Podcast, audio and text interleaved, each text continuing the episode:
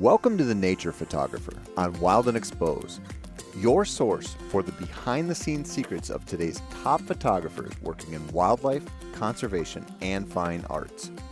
The Nature Photographer is produced in collaboration with NANPA, the North American Nature Photography Association. Thanks for joining us. Hey, everybody, welcome to the Nature Photographer Podcast. We are doing one of our short episodes for you today where we're going to answer one of our member questions.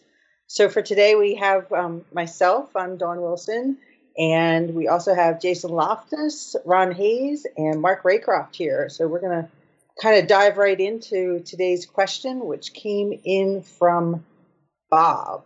So, he was asking, he is actually looking at purchasing a Canon 600 millimeter lens or add a lens like that to his collection, but he's finding that a new one is pretty pricey.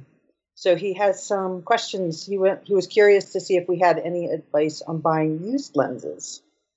So what do you guys have to kind of help Bob out here?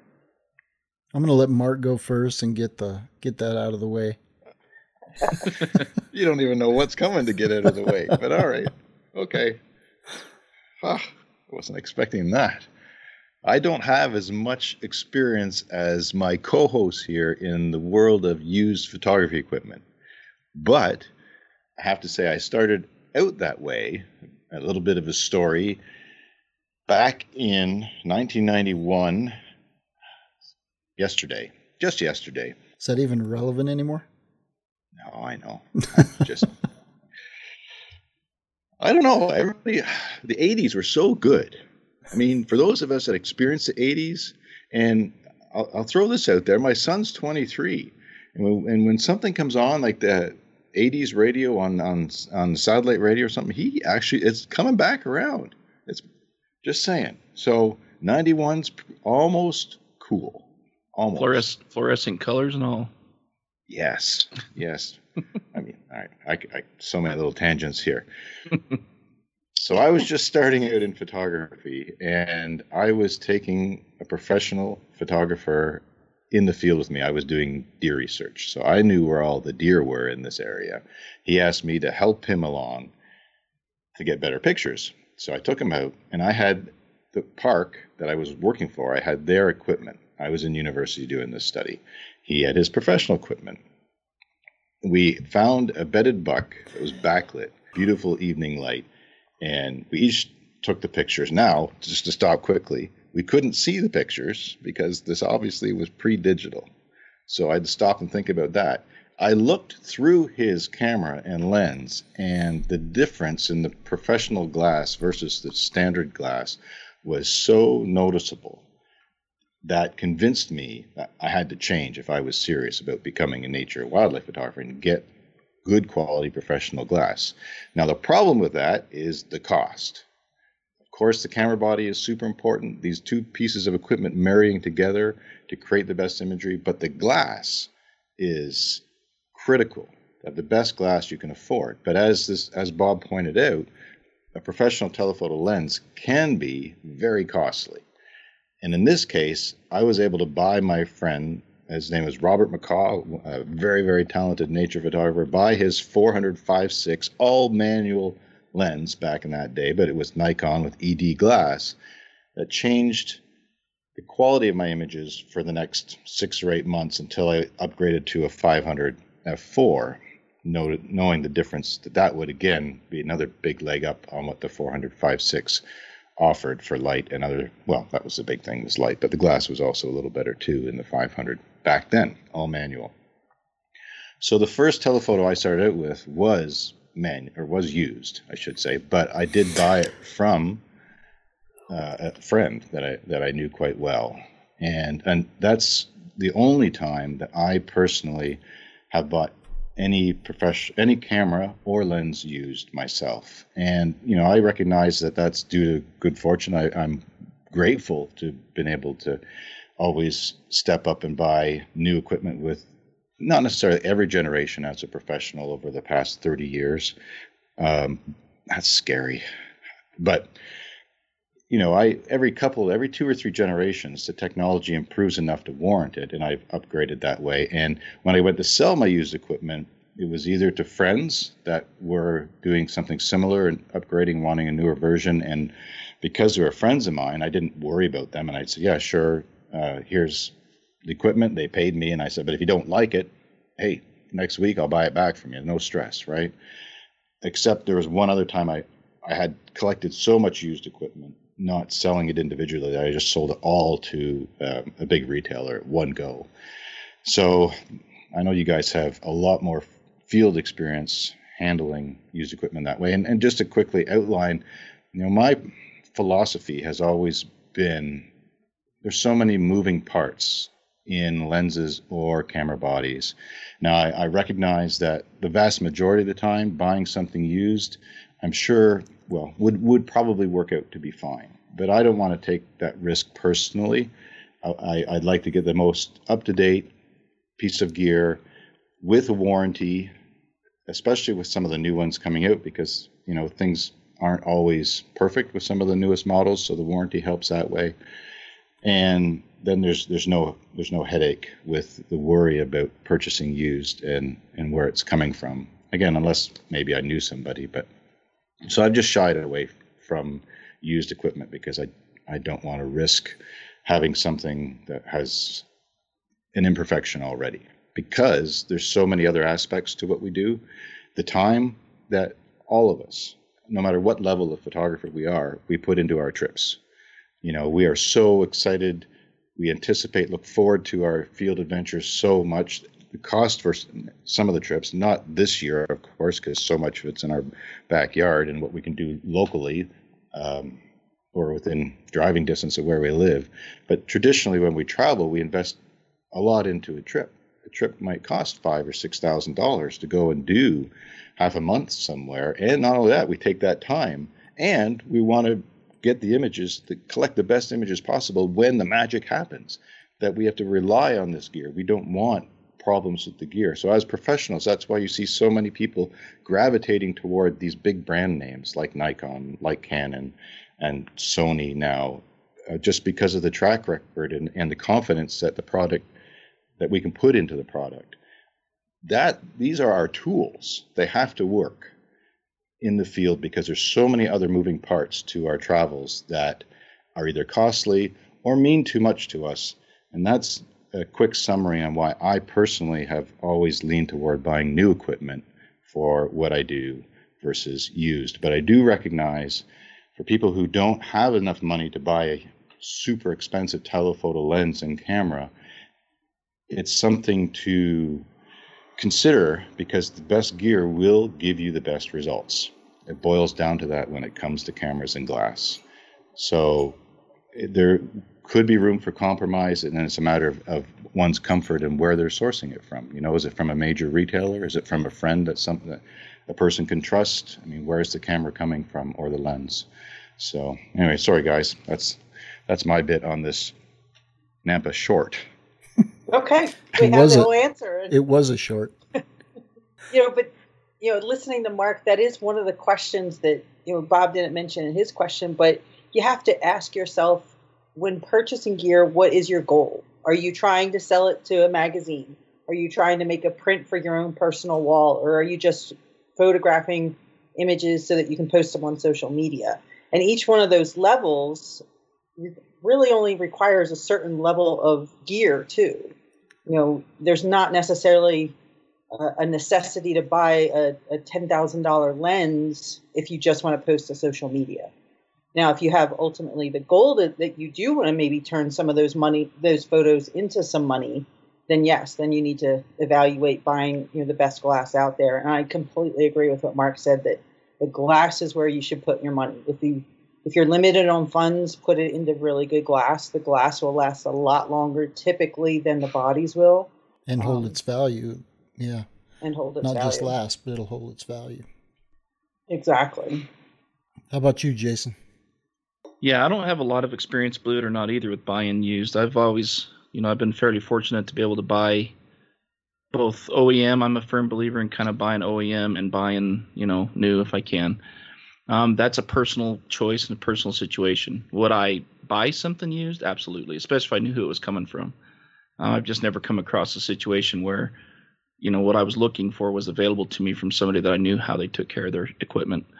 Um, so to me, I mean, I you know Harlan Cooper, a friend of mine, we've talked. He's been on the show before. He doesn't buy any lens unless it's used, and he saves himself a lot of money doing so. And his theory is, I still get a great piece of equipment, and I can re- put the rest of that money into trips and going places. So you know, it's just a really a, you got to be careful if you're buying used. I would definitely agree with that. Um, you need to make sure that the person you're buying it from is somebody that's reputable, that's you know got a track record, that will stand behind it if it's there's something wrong with it. You know, there are some retailers out there that will sell certified used equipment, things like that. Um, there's a lot of options out there, and if it's something that's holding you back, I mean, if you can't afford a twelve thousand dollar prime and you can find a prime for four or five thousand dollars, then you know that's what's holding you back. Then do it. You know, especially if it's from somebody reputable. Yeah, I don't know. Um, to me, it's one of those things that, uh, you know, if I had the chance to get it from somebody that I knew, I would definitely do it. So that's not, it's not, it's not an issue for me of not wanting to have something that's used. It's an issue of me of having the opportunity to have something used from somebody that I that I trust. Yeah, I but I know, yeah, I know Ron has bought used equipment before for sure. Um, and you know, all the other thing I was going to say is it's funny, right? Because there for a while before the R5 come out and Canon really made this big jump, a lot of Canon equipment was going used for really cheap, and a lot of guys from Canon were bailing and going to Sony, and it's an, it's amazing to me how much the prices of the Canon primes have gone back up now, and people that are looking for um, used Canon primes are, you know, having a hard time finding them for the the rates that they were used to seeing, maybe even just you know a year ago. So, to, you know, with Canon coming out with that new R5 and some of the announcements they've made, you know, the the value of those used lenses has gone up tremendously. So it's hard to find something that's a real value. I think Harlan bought his 800 prime for three thousand dollars. Wow. So, yeah, right. They're out there to be had. Ron's got a similar experience. So. yeah.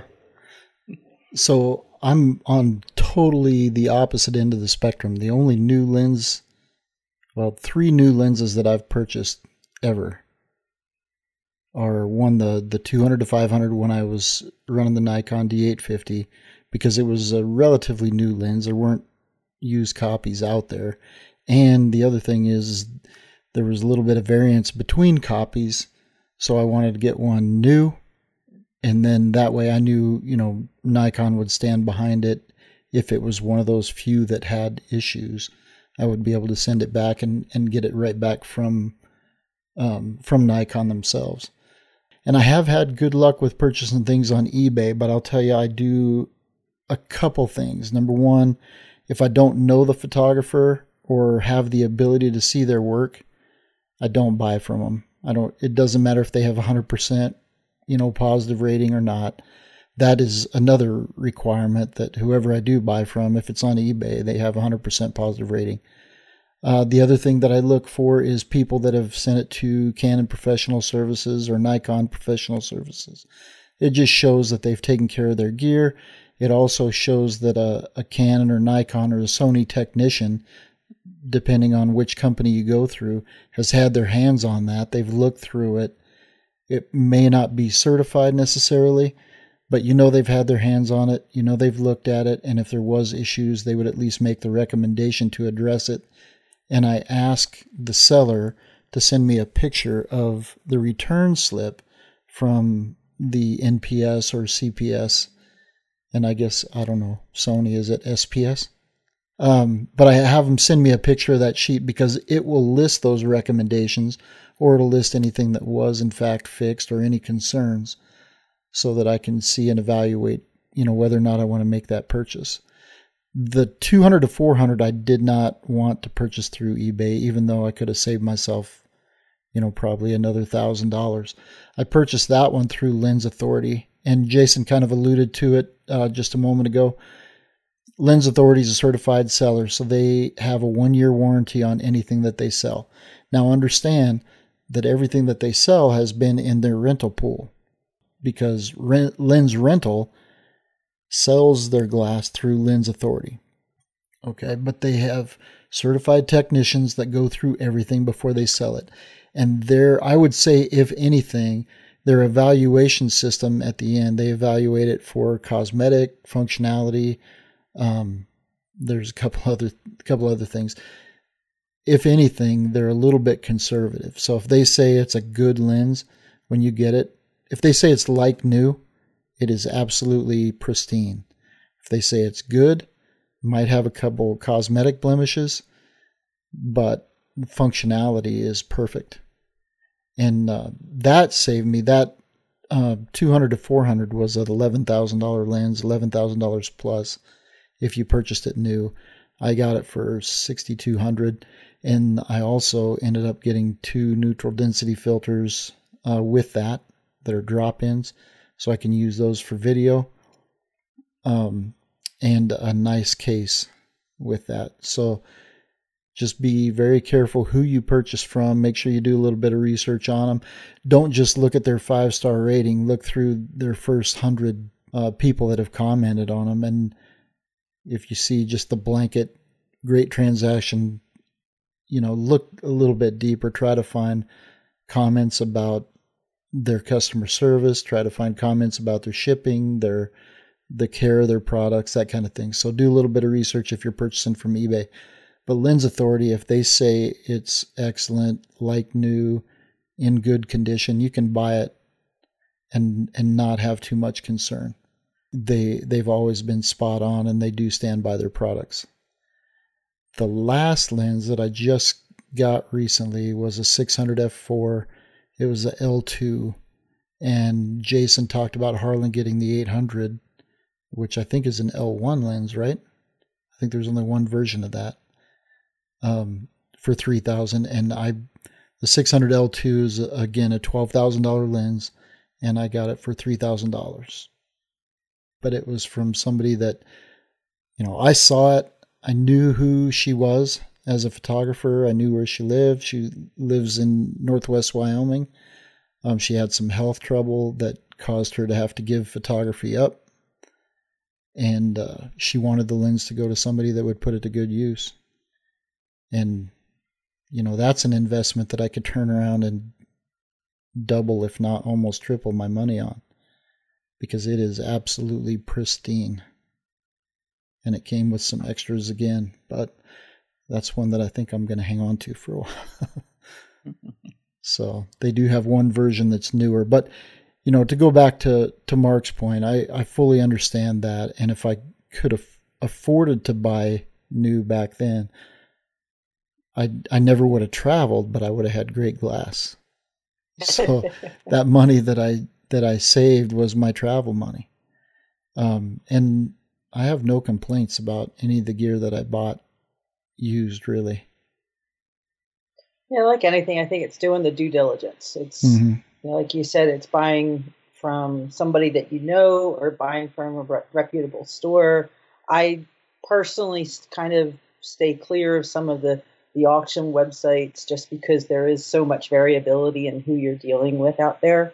But you know, some of the big retailers have some really good um, used sections on their websites where they, they rank mm-hmm. them all.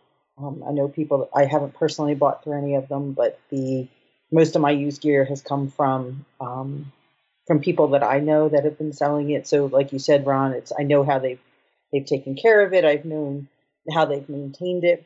The other thing, too, we haven't talked too much about is refurbished gear. Um, not so much with lenses, but definitely with bodies. You see a lot of refurbished gear out there. And one of the reasons that I like the refurbished products is that you know that they've gone back to the manufacturer and they've been inspected. You know, they make sure that they're working, they've cleaned up, they've fixed any issues that were on those those products. Now you do give up a little bit of a warranty when you buy some of the refurbished gear, and they tend to be, you know, they come and go you know they're not they're not always stock so it's you know you might hear about it and so there's some some of the bigger retailers out there you can sign up for emails from them and and they'll let you know when they have some come in or build a relationship with the sales rep and let you know say hey i'm you know whatever your local camera store is and just tell them hey i'm looking for this particular lens and they'll do the legwork for you they'll they'll start doing some you know they want to make that sale and they'll you know so again, you've got to build a relationship, make sure you're dealing with somebody reputable. But on the flip side, you know, they might be able to get you a pretty good deal on those things. The other thing too um, is that if if it's for a particular trip or if it's not something that you think you're going to use in the long term, look at renting something. You know, rent something for for one trip or for you know a special occasion and see what you like of it and see if it is something that you before you invest a lot of money in it and try it out. Um, the other thing we were talking about, especially with something like the 600, and I did this for a little while. I had a 200 to 400 like Ron did for my Nikon, and I used a teleconverter on it. You know, it, it was a another less expensive way to kind of buy me some time while I saved up money to, to buy the 500 millimeter lens. You know, those the teleconverters have gotten really good over the years. There's, you know, there used to be a time where you just wouldn't want to use them. The autofocus was could be a, a bit of a headache. The glass wasn't as good, and you would lose some some sharpness. But I think the teleconverters have really improved, and the newer ones that are out there, and those are only a few hundred dollars compared to several thousand for a lens. You know, upgrading to a, to a longer lens. Yeah, the, and then you know, there's companies like our sponsor, Precision Camera. Also, they sell used gear. They sell new gear primarily, but they sell used gear and the other advantage that they have is if you call in, schedule an appointment, you have a technician or a salesperson there to talk to you and kind of talk through some of those used gear issues if that's what you're looking at. So they can they can sit there and tell you everything about the lens because it's literally right in front of them. And I think that's one of the best things that they that precision camera brings to the table is the ability to get a hold of somebody and have that personal interaction. Yeah, that's a that's a great benefit. Like I people ask all the time, right? I'm just wanting to get in photography. What would you recommend? And my standard answer anymore is to go get signed up for an interactive session with those guys because they can run you through your budget, through all the different options that, that you know you and I and Mark probably couldn't even begin to understand or imagine. So that's a that's a good point, Ron. It's a good idea.